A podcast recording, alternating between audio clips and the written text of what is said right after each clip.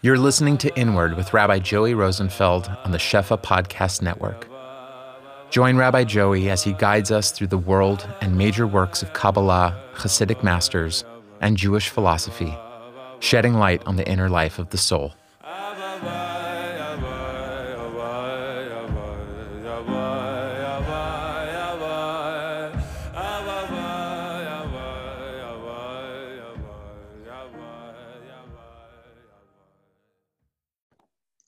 Okay, so tonight, Be'ezras Hashem, we're going to be continuing our series of teachings on the Baal Shem Tov HaKadosh. And tonight we're going to be speaking about the idea of equanimity, of finding a balance in our lives based on the teachings of the Besht HaKadosh. Now, as we spoke about in the previous week's Shirim, each Shir is going to be a standalone Nakuda, but what I'm trying to do is also allow each Nakuda to build off of the previous week's Nakuda. So as we spoke about last week, that one of the Chidushim that came down into the world with the Neshama of the Baal Shem Tov was the recognition that ultimately, as human beings, we lack all control with regards to what takes place outside of us.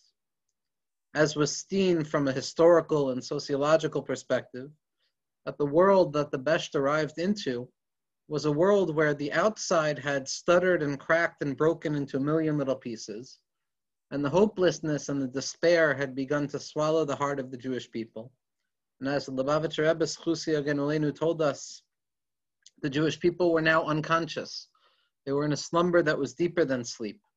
And what the Baal Shem Tov came to do was whisper the name of the Jewish people into their ears, whisper Yisrael, into the ears of the unconscious corpse that laid in the broken shards of experience to tell us in, in a certain way that while we don't have any control over what happens on the outside, what we do have ultimate control over is what takes place on the inside. And this is what the tzaddikim mean when they say that the giloy of the Baal Shem Tov was really a giloy of the bechina of das, of, of inner knowing, of the ability for a person to cleave to HaKadosh Baruch Hu in their mind, in spite of whatever might be going out on the outside. And as we spoke about last week, one of the nakudos, one of the points of Chiddush that the Besht brought down is that a person is where their thoughts are. That if you create the space within your mind to encounter goodness in the world, in spite of all appearances that say otherwise, Nevertheless, that inner point of the mind becomes the true anchor of reality.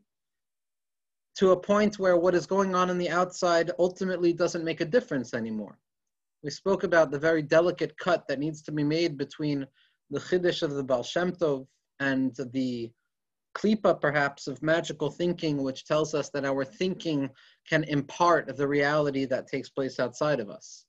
Now, as enticing and as romanticizing as that idea is, on a certain level, it's a bechina of avodah zara in the sense that a person feels that they get to create the climate in which we live. We have absolutely no control over the climate in which we live. The power of das that the Baal Shem Tov HaKadosh reveals is that in spite of whatever might be going on in the outside, a person can create a Kodesh HaKadoshim in the kernel of their minds where what is going on in the outside really no longer matters. And it doesn't matter whether it's true or not true, like we saw from the story at the end of last week's shir, how the Besht was willing to give over his chelik and olam haba if it meant comforting a Jewish woman's pain even for a moment, because ultimately that is the secret of Das. The secret of Das is to connect to knowledge, in spite of the fact that the world and the outside appearances of the world are not aligned with the inner knowledge. This comes back to what we spoke about in the first year, which is that one of the nakudos that Rav Yitzchak Meir Morgenstern speaks about and other tzaddikim speak about it as well, is that the Baal Shem Tov was giving us a taste of the future. The Baal Shem Tov was revealing an element of Torah, a, Torah of Atika Stima'a, of an ancientness that is so ancient that it rests in the future. And even though that Torah is inaccessible to us at this point, nevertheless, The Baal Shem Tov came down to give us a taste of that. And that taste is the ability to live with a certain mindfulness, a certain centeredness that says, I don't really care what's going on on the outside. I don't care what my behaviors look like. I don't care what the reward or the punishment for those behaviors will be. I want nothing but you, Hashem. I don't care about your Olam Haba. I don't care about your Gehenna. I don't care about the punishments. I don't care about Tchiyas. I care only about you. And what we're going to speak about tonight is an element that is born out of that secret of mindfulness, that secret of das. And that's going to be the secret of equanimity. Once we're armed with the awareness of what it means to think, what it means to center the mind, what it means to create within the self the deep belief that where my thoughts are is exactly where I am, and I guess now's a good time to add uh, not a chiddush, but a nakuda that we spoke that I didn't share last week. The lashon of the Baal Shem Tov in all of its different places, whether it's from the Magid or whether it's from the Toldos Yaakov Yosef, is that b'makom shachoyshev ha'adam shamhu, in the place that a person thinks, that's where they are. Now shamhu, who can mean the person who is thinking is found there. So wherever I think, that's where I am, and that's the basic form that we use to describe these ideas. But who can also describe HaKadosh Baruch Hu. Who is a way of referring to the other, capital O other, that is not present right now. So, b'makom shachoshev ha'adam, in the place where a person is thinking, shamhu, that's where HaKadosh Baruch Hu could be found. It's not only that that's where I will find myself, but I encounter God within my thoughts and within my own heart. And so when we encounter God within our own thoughts, and when we encounter the promise of presence of mind in the face of the scattered brokenness on the outside, the best comes along and teaches us the next step in the journey. And this is what the Baal Shem Tov is going to teach us in, we're going to look at two sources, but the first source is going to be in Tzava'as HaRivash, the will and testament of the Baal Shem Tov. Who wrote it? It's not clear historically whether it was from the Baal Shem Tov or not by his hand. It's certainly the teachings of the Baal Shem Tov. But the idea is as follows in Os. The Baal Shem Tov looks at the pasuk from Tehillim that says, Shivisi Hashem lenegdi tamid. I have placed God in front of me always. Now this kapitel of Tehillim is of utmost importance, symbolized by the very surprising fact that it represents the first opening of the Shulchan Aruch. That this is one of the first elements that a halachically observant individual or anybody who's interested in the guide or the path of what it means to engage in the depths of Torah, they encounter Shavisi Hashem Lenegdi Tamid. They encounter the promise that a person must make that I will keep God in front of me always. Rav Yitzchak Meir Morgenstern Shlita points out very often that the Vilna Gaon in his Hagos on the Shulchan Aruch points out that this is not simply one of the ma'alos of the tzaddikim, meaning this is not simply a trait amongst other traits that tzaddikim utilize, but the Gra points out that this is the essential trait of what it means to be a tzaddik. That Shavisi Hashem Lenegdi Tamid is the essential crowning jewel of what it means to be an individual who seeks out God's presence in this world, to think of God always, in concealment and in revelation, in privacy and in the collective. That's how it's expressed in the Shulchan Aruch. Furthermore, it's part of the Tikkun Klali.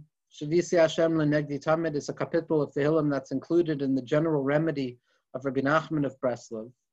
That rectification, that medication, that healing power that is the quintessence of the teachings of the Baal Shem Tov, especially the teachings of Rabbi Nachman. So again, we see that Shavisi Hashem Lenegdi Tamid is a pasuk of utmost importance. But here is where the Baal Shem Tov lets us in on a radical secret a misreading, so to speak, a deliberate misreading that only a tzaddik like the Baal Shem Tov could come down into the world to show us. Shavisi Hashem Nenagdi Tamid, I place God in front of me at all times. Shavisi Lashon Hishtavus. The Besht says that Shavisi, I place God in front of me at all times, can be read as Hishtavus, as equanimity, as an equalizing factor, like the Lashon of Shav, where all things are equal. Bechol davar, in every aspect of a person's life, in everything. Ha'ma'oira ha'kol shav etzlo.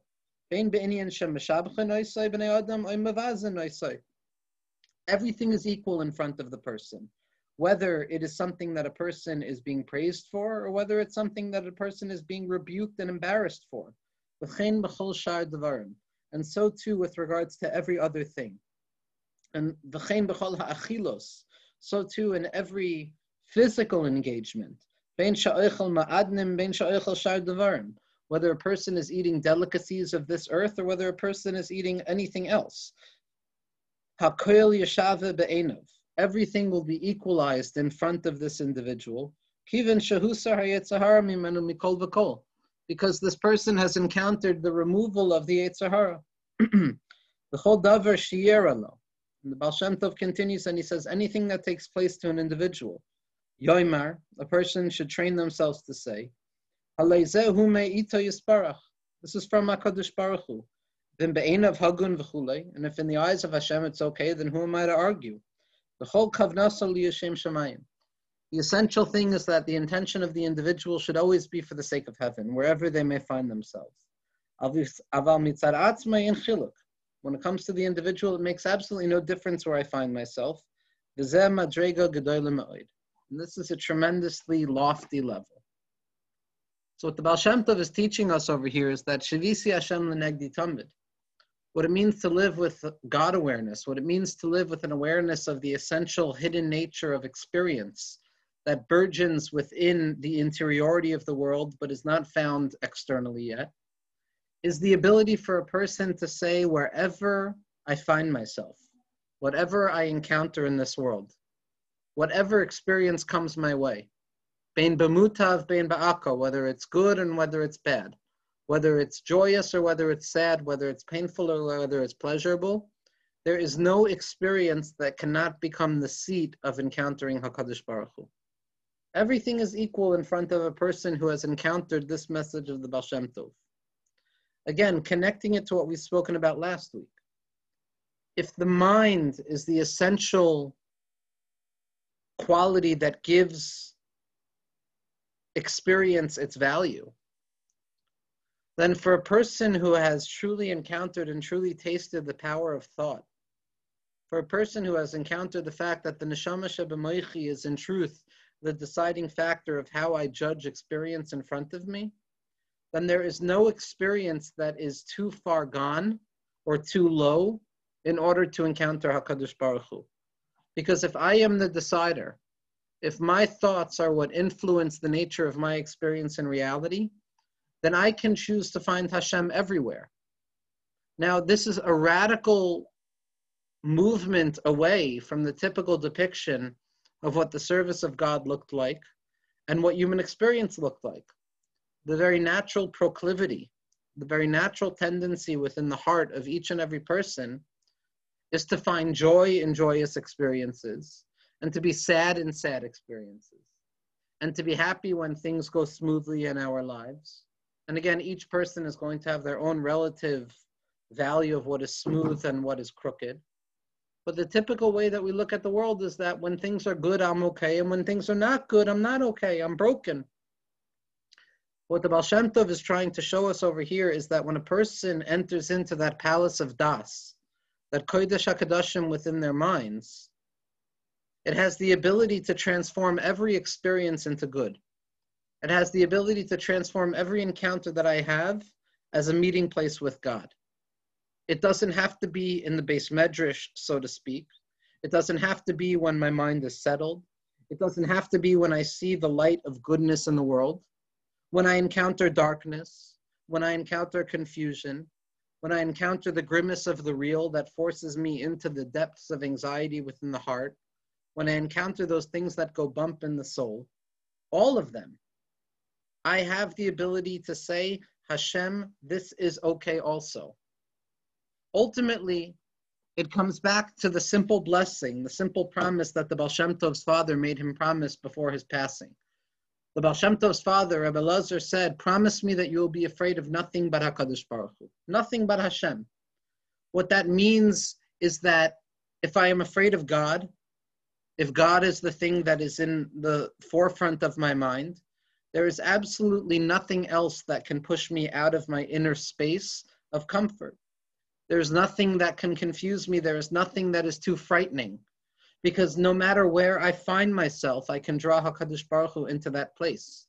Because the presence of HaKadosh Baruch Hu is not contingent on any external sign.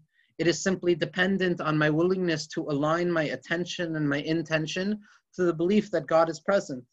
Like we said last week in the name of the Kamarna Rebbe, in the name of the Baal Shem Tov, that when a person finds themselves in the Hastara Shabbatecha Hastara, when a person finds themselves thrown to the brinks of hell, and the Kamarna Rebbe used very strong languages. He said, I promise you, and the Baal brings this down also, and the Kamarna Rebbe brings it down numerous times. He says, I swear to you, and this is a story that the Baal told to his son, Rav that there is somebody in this world who receives Torah from the mouth of a Kadosh Baruch Hu. There is a tzaddik in this world who experiences revelation directly from God. Not from malachim, not from srafim, not from olamos, and not from siros, but directly from God. But there is not a moment in that individual's life that they are not terrified that they will be thrown into the abysmal depths of despondency and hopelessness at the very same moment. How could it be? How could it be that you can have a person who can kiss the sky, you can have a person who encounters the depths of revelation, but at the very same moment, they're terrified of falling into the abyss, the hopelessness of the abyss, or the apparent hopelessness of the abyss, because we know the Baal Shem Tov's great grandson, Rabbi Nachman, teaches us that there's hope even in the abyss. But how could it be that a person can vacillate from the heights of the heights to the depths of the depths? It's only when a person recognizes that Ein Hadavar Tole Elabi, it is my experience, it is the shape of my thoughts that form my experience. If I'm with Hashem, then I can be receiving Torah from Hashem's mouth, Kavyachol. But if I'm not with Hashem for a moment, I'm thrown into the depths of hell. The Kamarna Rebbe used to say that every Erev Shabbos, he came to the gates of death. Ad Sha'are Mavis. And he said he knew then, because Shabbos was coming, that commensurate with the incoming light was going to be the introductory darkness. But when the matter is contingent on our mind, when it's dependent on nothing but our machshava alone, there's no place that is devoid of Hashem. But the opposite is also true. I could be learning Torah 20 hours a day or whatever spirituality looks like for a person, but if my mind is not with God, if I don't have Shavisi Hashem Lenegdi Tamid, then I'm in hell. Who, like the Baal Shem Tov, came along and revealed to people that your spirituality is in truth selfishness, that your perception of closeness to God is in truth you serving yourself. There's a story that um, that I didn't share last week in terms of the where your thoughts are, there you are, but it fits into this as well. The Baal Shem Tov HaKadosh was hosting a Shabbos meal, and there was somebody there, there was a chassid who was very vocal about his desire to eat food, l'chavat Shabbos Kodesh, l'chavat Shabbos Kodesh. I'm eating for the sake of the holiness of Shabbos. And the Baal Shem Tov HaKadosh whispered to the person next to him, he says, you want to see something? And suddenly when the person looked, he saw a cow dressed in Shabbos clothes sitting at the table. And the chassid came to the Baal Shem Tov afterwards. He says, what happened here? He says, this person who claims that he's serving God through eating his meal is truly only thinking about the cow, is truly only thinking about meat. And like we said, you are where your thoughts are. So if this person is thinking about a cow, he becomes a cow. Chabad Lubavitcher Tzadikim asked, but why was he still wearing Shabbos clothes? And Rav Hillel answers that Shabbos clothes have such a kedusha that they can't switch. So even in this person's descent into selfishness, they were still wearing Shabbos clothes. But again, the Baal Shem Tov came to create this revolution to show us that it's really not the content of spiritual experience that forms one connection, but rather it's the context. And this is how the Baal Shem Tov created a doubled experience of spirituality in the world. Before the Baal Shem Tov, God could only be found in the Gemara, in learning, in Shemir Sahalacha, in mitzvos, in encountering God through Amunah and Bitachon. After the Baal Shem Tov, HaKadosh Baruch Hu be, could be found everywhere. He could be found on the street. He could be found in the tavern. He could be found in prison. He could be found amongst the ganavim, amongst the thieves, amongst the broken individuals, the illusion dwellers, those who found themselves broken and thrown away from Kedusha. This was the Baal Shem chevra. The Baal wanted to hang out in the darkened forests of Ukraine, where he was able to transform demons into angels and despondent creatures into joyous creatures, because ultimately everything was dependent on the mindset of the individual. Now, on a more practical level, what hishtavus might mean, lefianias daiti. And again, there's sometimes where shirim are Torah on a revealed level and tefillah on a concealed level. And there's sometimes when a shir is tefillah both on a revealed and concealed level. Everything that I'm saying, I'm speaking to myself. And it's a tefillah. It's a tefillah that, that the Baal Shem Tov's Torah should allow me and, and anybody who's willing to eavesdrop that there is such a thing, there is such a teaching that can allow a person to find the Kaddish Baruch Hu everywhere, not simply in the good, not simply in the comfortable, not simply in the freedom from anxiety, but rather the ability to find the Kaddish Baruch Hu in the depths of anxiety as well, the ability to find the Kaddish Baruch Hu in a world on fire, in a world of confusion, in a world where everything seems to move opposite the true desire of Oivdei Hashem and what we expect HaKadosh Baruch Hu to want from his planet and from his world. But Yeshin Yanshi Kol, there is a secret, there is a teaching that transforms everything from darkness into light, and that is the secret of Hishtavus, the secret of equanimity, the secret of all things being equal, of ultimately the outside does not have one iota of an impact on the inner state of my life. Nothing. I can encounter the most difficult darkness in the world, and I can encounter the loftiest heights, and nothing shifts from my awareness of a Kadosh Baruch Hu.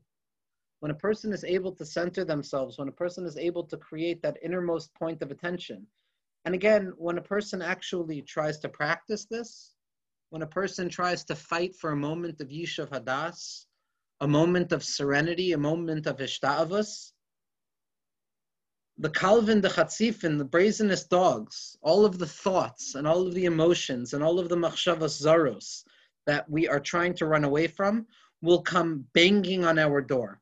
They will attack us. They will say, Who gave this person the right to pretend that they're in charge of their thoughts now? Who gave this person the right to actually engage in the strength of their neshama?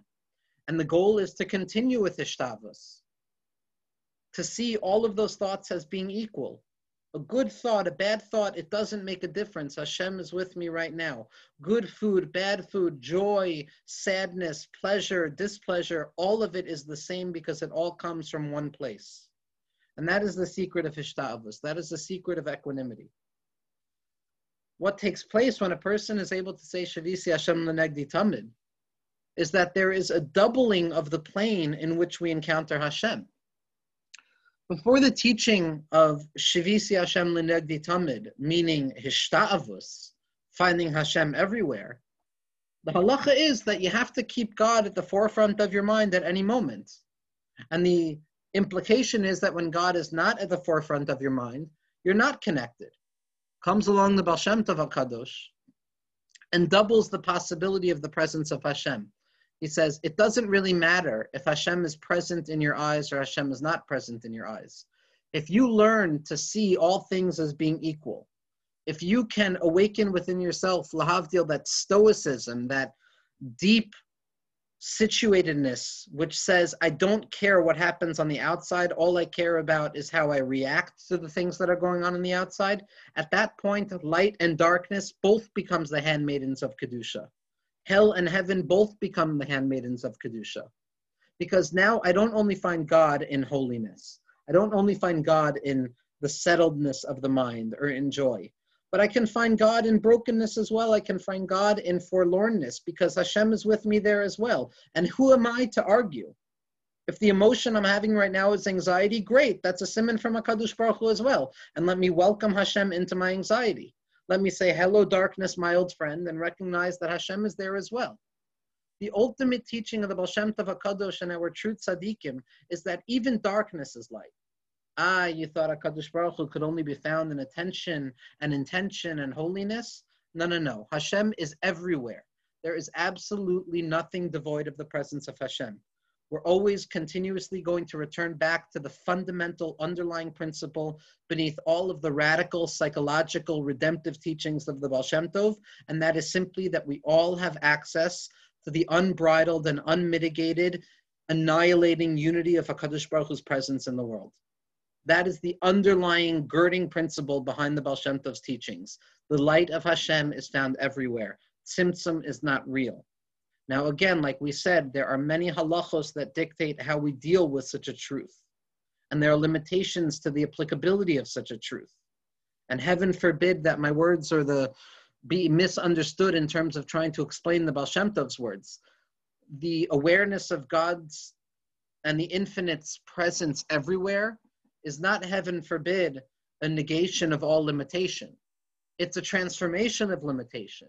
It shows us how limitation itself is expressive of the unlimited. As the Baal Shem Tov's great grandson, Rabbi Nachman, points out from the Tikkunei Zohar, that halacha, the service of God according to the boundaries of the law, according to one's own individual understanding and situatedness, is Rosh Tevos Hariu LaHashem Kol Haaretz. Let me elevate the entirety of the earth to God. Or as Rav Soloveitchik points out so beautifully on Halachic Man, the entire concept of halacha is to transform mundane reality broken reality, the abyss of this world, which seems to be the opposite of the infinite, to a space where the infinite can rest. That is shivisi. It's a doubling of the possibility of finding God. There's a Maisa told by the Baal HaTanya. And when I saw this Maisa, I, I, believed it because I read it, but I was I was so overly excited because I, I felt I felt that things that I had thought for a very long time were true. And I, I know I'm not speaking for myself, I'm speaking for our for all of us, anybody who feels driven to seek out the depths of the Baal Shem Tov's teachings. Because like I've said before, that Pnimius Torah and the inner teachings of Torah are only necessary for someone who has found the outside to be lacking. Someone who has found the outside, the chitzonius, to be ins- insufficient somebody who finds the pleasure and the satisfaction that they need on the outside of things ultimately will never have to break through the surface to find and uncover the light of the inside. But it's only those people where the outside has stuttered and broken and been hurt and bruised, and where a person feels hopeless in certain areas. It's only then that a person is going to have to take their axe and enter into the icy forests of Russia and Siberia and Ukraine and break open the ice and find the mikveh inside of it. Only people who have found the outside to be insufficient for their spiritual thirst are going to descend into the depths. And the Baal HaTanya tells a Maisa, he says that Hasidim, you want to know where Hasidim come from? Hasidim are those souls who have been sent to hell. And in hell, there's no allowance for encountering spirituality. Hell itself is the starvation of spirituality.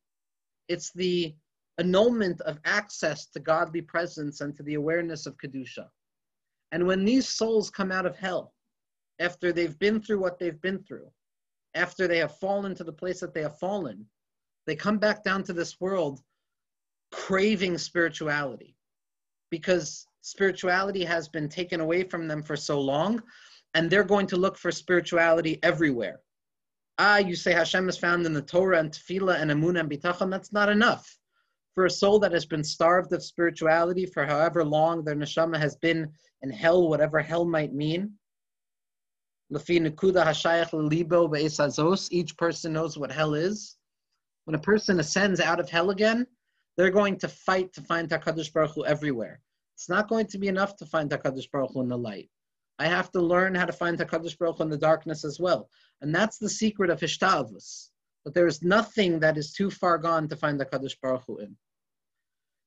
The Baal Shem Tov teaches this teaching in another way as well, and this is going to be in Keser Shem Tov, Oshresh Yud Zayin Beis. In the Kahas edition, which is, in my humble opinion, the best edition, it's there's two Os ratio Zayin, 217, and this is the second one. And this is the Lashon of the Baal Shem.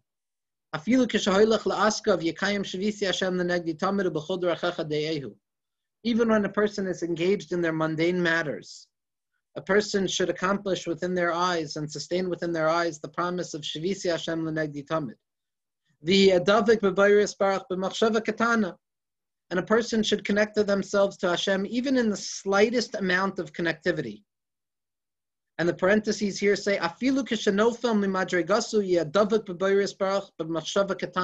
which means even in meichin bekatnas, even in those constricted states of consciousness, which may I humbly express what it means nowadays in 2020 with a world on fire. Moichin bekatnus means anxiety. It means fear. It means self-doubt. It means doubting everything from aleph to tough. That when a person understands what doubt means, it's not a particular doubt. It's doubting everything. When the machshava zara falls into a person's mind in Shemona Esrei, it's not, oh, maybe the pasuk ulam the bracha ulam might not be applicable now. That's not the suffix. The suffix is maybe I'm not davening to anything. Maybe there's nothing. That's the nakuda of suffix. It goes down, it's yored ala tahom chas v'shalom. It breaks everything apart. But at that moment when a person is noifel memadrigaso chas v'shalom, the Besht is teaching us that if a person, even in the smallest amount of machshava, even in a machshava katana, the slightest nikuda of a thought, a person can connect themselves to alufo shel olam. A person can connect themselves to the annihilating presence of the infinitude of God that saturates and surrounds all things. Leis asar panui minei, there is no place devoid of the presence of God. And the Besht is telling us, and yes, this katnus that we experience down here, of course, it's rooted in the teachings of the Arizal. Like we said, the Baal Shem Tov didn't chas come to argue on the Arizal. He came to reveal a new way of understanding the Arizal. As Rav Shlita points out in his Maimer, Derech Eitz Chaim, the path of the tree of life, in Yama Chachma Tafshin Ayin, where he describes so powerfully in, secrets that have been rooted in the six days of creation, what the Iker Chiddush of the Baal was. But the Baal was not coming chas to be cholik on the Arizal. He was coming to be Megala and reveal a new level of the Arizal. And from the strength of that small remainder of godly consciousness that exists within a person, even when they fall into the places that they have fallen, just like we find with coals. As long as there is one spark that remains,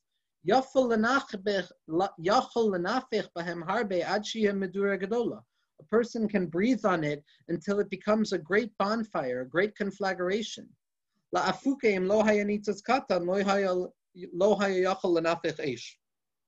opposed to a situation where the fire was gone completely and there would be no ability to awaken that fire.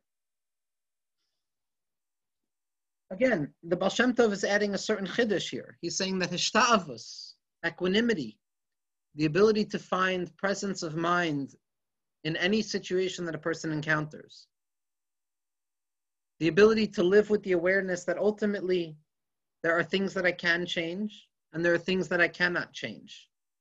And that the thing that I can always change is how I look at the situation in front of me. If my mind sees Hashem, Hashem is there. If my mind is able to uncover that aleph, that alufa shal olam, even in the darkness, then that darkness becomes the place to serve Hashem as well. And what do I care what the difference is? Ah, it's a little bit more painful. Ah, the anxiety bites a little bit deeper.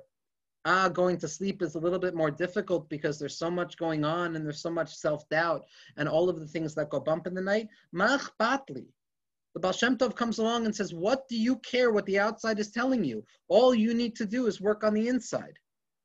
All you need to work on is cultivating that innermost point of Das. If you uncover that innermost point of Das, everything else is taken care of. You are never in control anyway.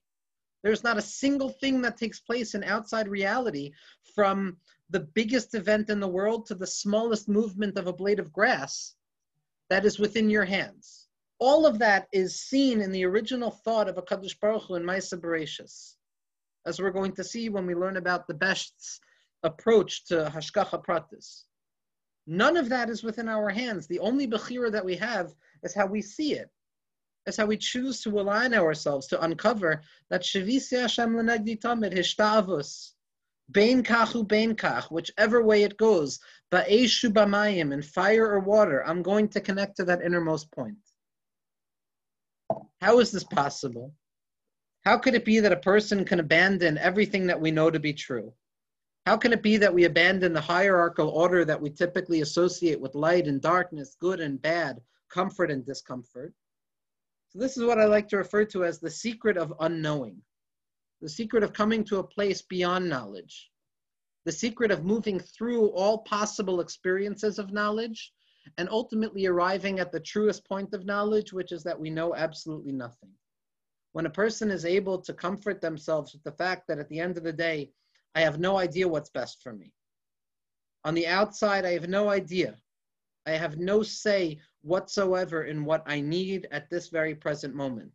It's only when a person is able to relinquish the demand to control the outside of our lives that we gain access to the inside of our lives.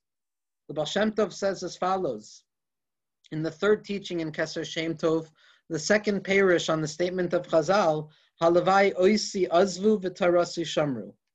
Halavai, it would be so good if you threw me away and you kept my Torah. The Besht says something remarkable here. He says as follows Again, a statement that his great grandson certainly took and placed at the mantle of his teachings. The apex of knowledge is coming to a place of not knowing. However, there are two ways of not knowing. There's one person who doesn't know immediately. He doesn't even enter into the investigation of the mind to try and know anything, because in the end of the day, I'm not going to know anything. But then there's a second person who investigates and searches out all forms of knowledge until they arrive at the point where they realize that I can't know. The difference between these two people, what's the difference, says the Besht? Mashal Mahadavardoma. Shnayim Sharoitzim Leda. There are two people who want to know the king two people who want to encounter godliness. One person enters in all of the storehouses and the rooms that are accessible to them on their way to the king, benefiting and taking pleasure from the storehouses and the palaces of the king. And then they arrive at the realization that I ultimately can't know the king. But there's another person who says, once I realize I can't know the king, what value is there in moving forward whatsoever? So he says, Halavai sha'oisi azvu. At the end of the day, you'll all come to realize that oisi azvu, you can't grasp me. But halavai she, you should hold on to my Torah. You should learn that you can't grasp me by entering deeper and deeper into the palaces of Torah. Because the apex of knowledge, the deepest element of what Panemius Torah is coming to teach us, is that in the end of the day, we can't know anything.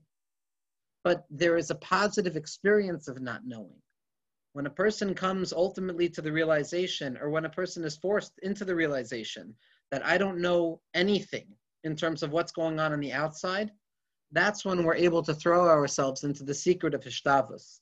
That's when we're able to say to HaKadosh Baruch Hu, throw at me what you will, place me where you will, give me what you will, but I will never let go of the inner equanimity, the, the comfort of mind to know that you are there with me. I don't care if I'm in Gehenna. I don't care if I'm stuck drowning in the water. I don't care, HaKadosh Baruch Hu. All I want is to uncover you. Like we said in the name of David Malka Mashiach, Gam ki elech beget samaves lo irara ki ata imadi. Even though I walk in the valley in the shadow of death, I shall feel no evil, for you are with me. David HaMelech is not asking Hashem to save him from the valley of death. David HaMelech understood that life is the valley of death. The Chidushei HaRim has a remarkable teaching, which I read once. I promise I read it, and I've been unable to find it ever since. So anybody who could help me out with that would be greatly appreciated. He says that the thing about David HaMelech was that he loved walking along the boundaries of heaven and hell. That's where David HaMelech loved to play. That's where the laughter of David HaMelech came from. He loved walking on the very thin, the almost impeccably thin boundary separating Gehenna and Gan Eden because ultimately Gehenna and Gan Eden is contingent on one thing alone, and that is our conception of things. There's a Maisa, I was trying to find a Maisa with my good friend for to support these teachings, and I had a hard time finding it in the Baal Shem Tov HaKadosh himself. Although there are many stories about the quality of equanimity that the Besht experienced, where whether he was accosted by demons or celebrated by angels, the main thing was to find the presence of HaKadosh Baruch Hu.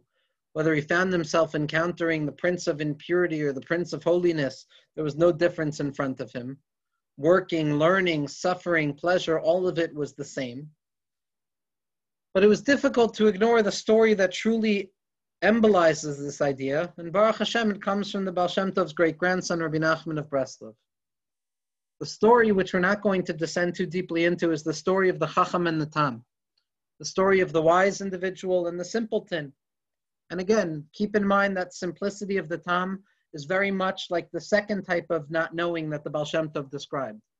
Many people, when they read the difference between the simpleton and the, the wise person, think the simpleton is but a fool who ignores the value of knowledge. But that's not what the simpleton is. Rav Yitzchak Meir Morgenstern and different tzaddikim point out that Pashut is in Kesser. The loftiest level of simplicity is contingent on the level of Kesser, the highest accessible point that we can access in our spiritual work. There was a difference between the wise man and the poor man and the simple man. The wise man sought out wisdom, the wise man sought out presence, the wise man sought out the available nature of God in this world. And he sought it out with all of his might, and when God was present, he connected to that.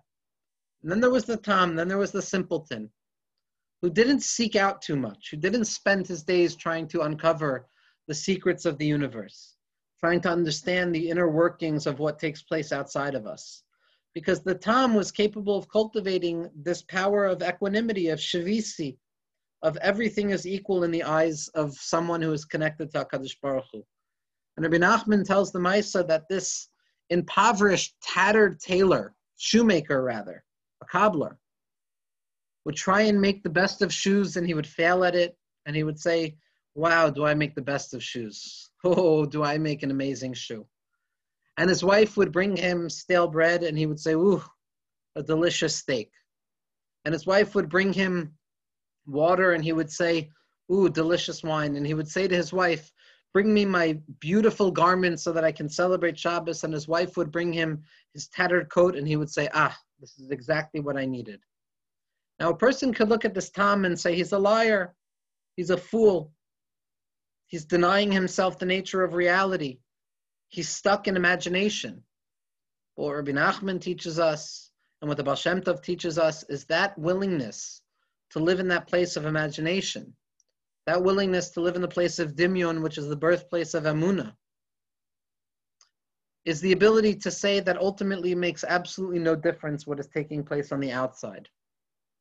The only thing that matters is the way that I settle myself internally and the way that I look at things.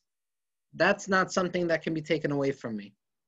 Like David Malka Mashiach, he had everything taken away from him. Everything. His kingship, his palace, his countries, everything.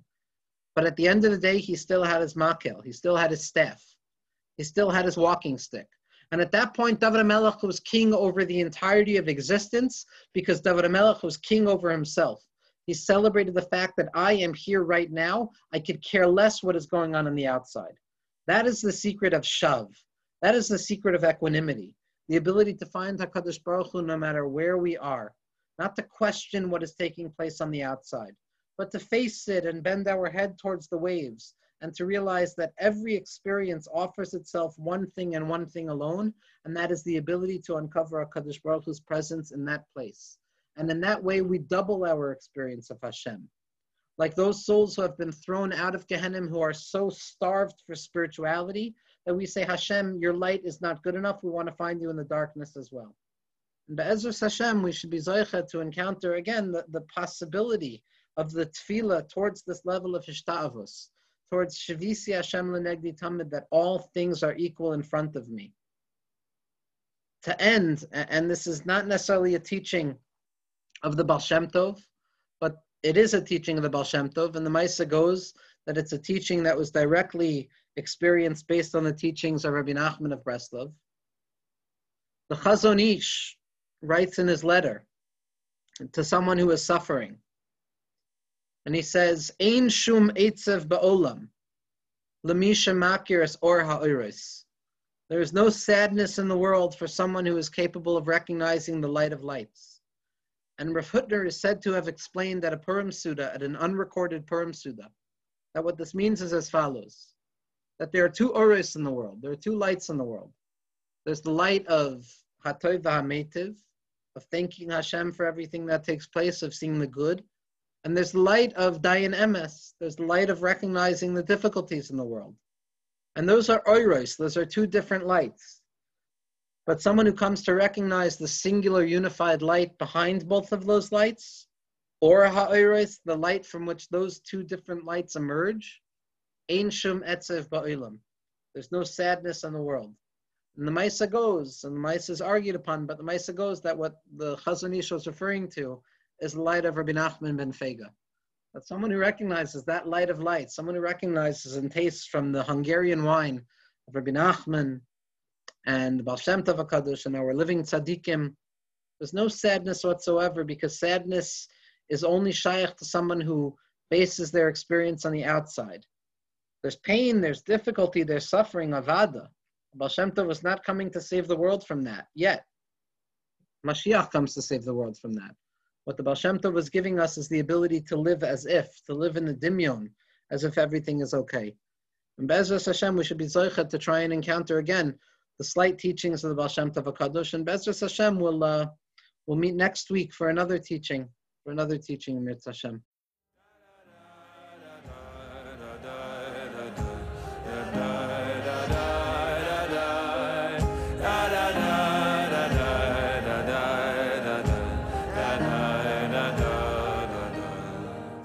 This podcast is supported in part from a grant from the Hadar Institute. The music is by Zusha. The audio engineer is David Kwan. For more from the Shefa Podcast Network, visit our Facebook page and please subscribe and leave a review on Apple Podcasts.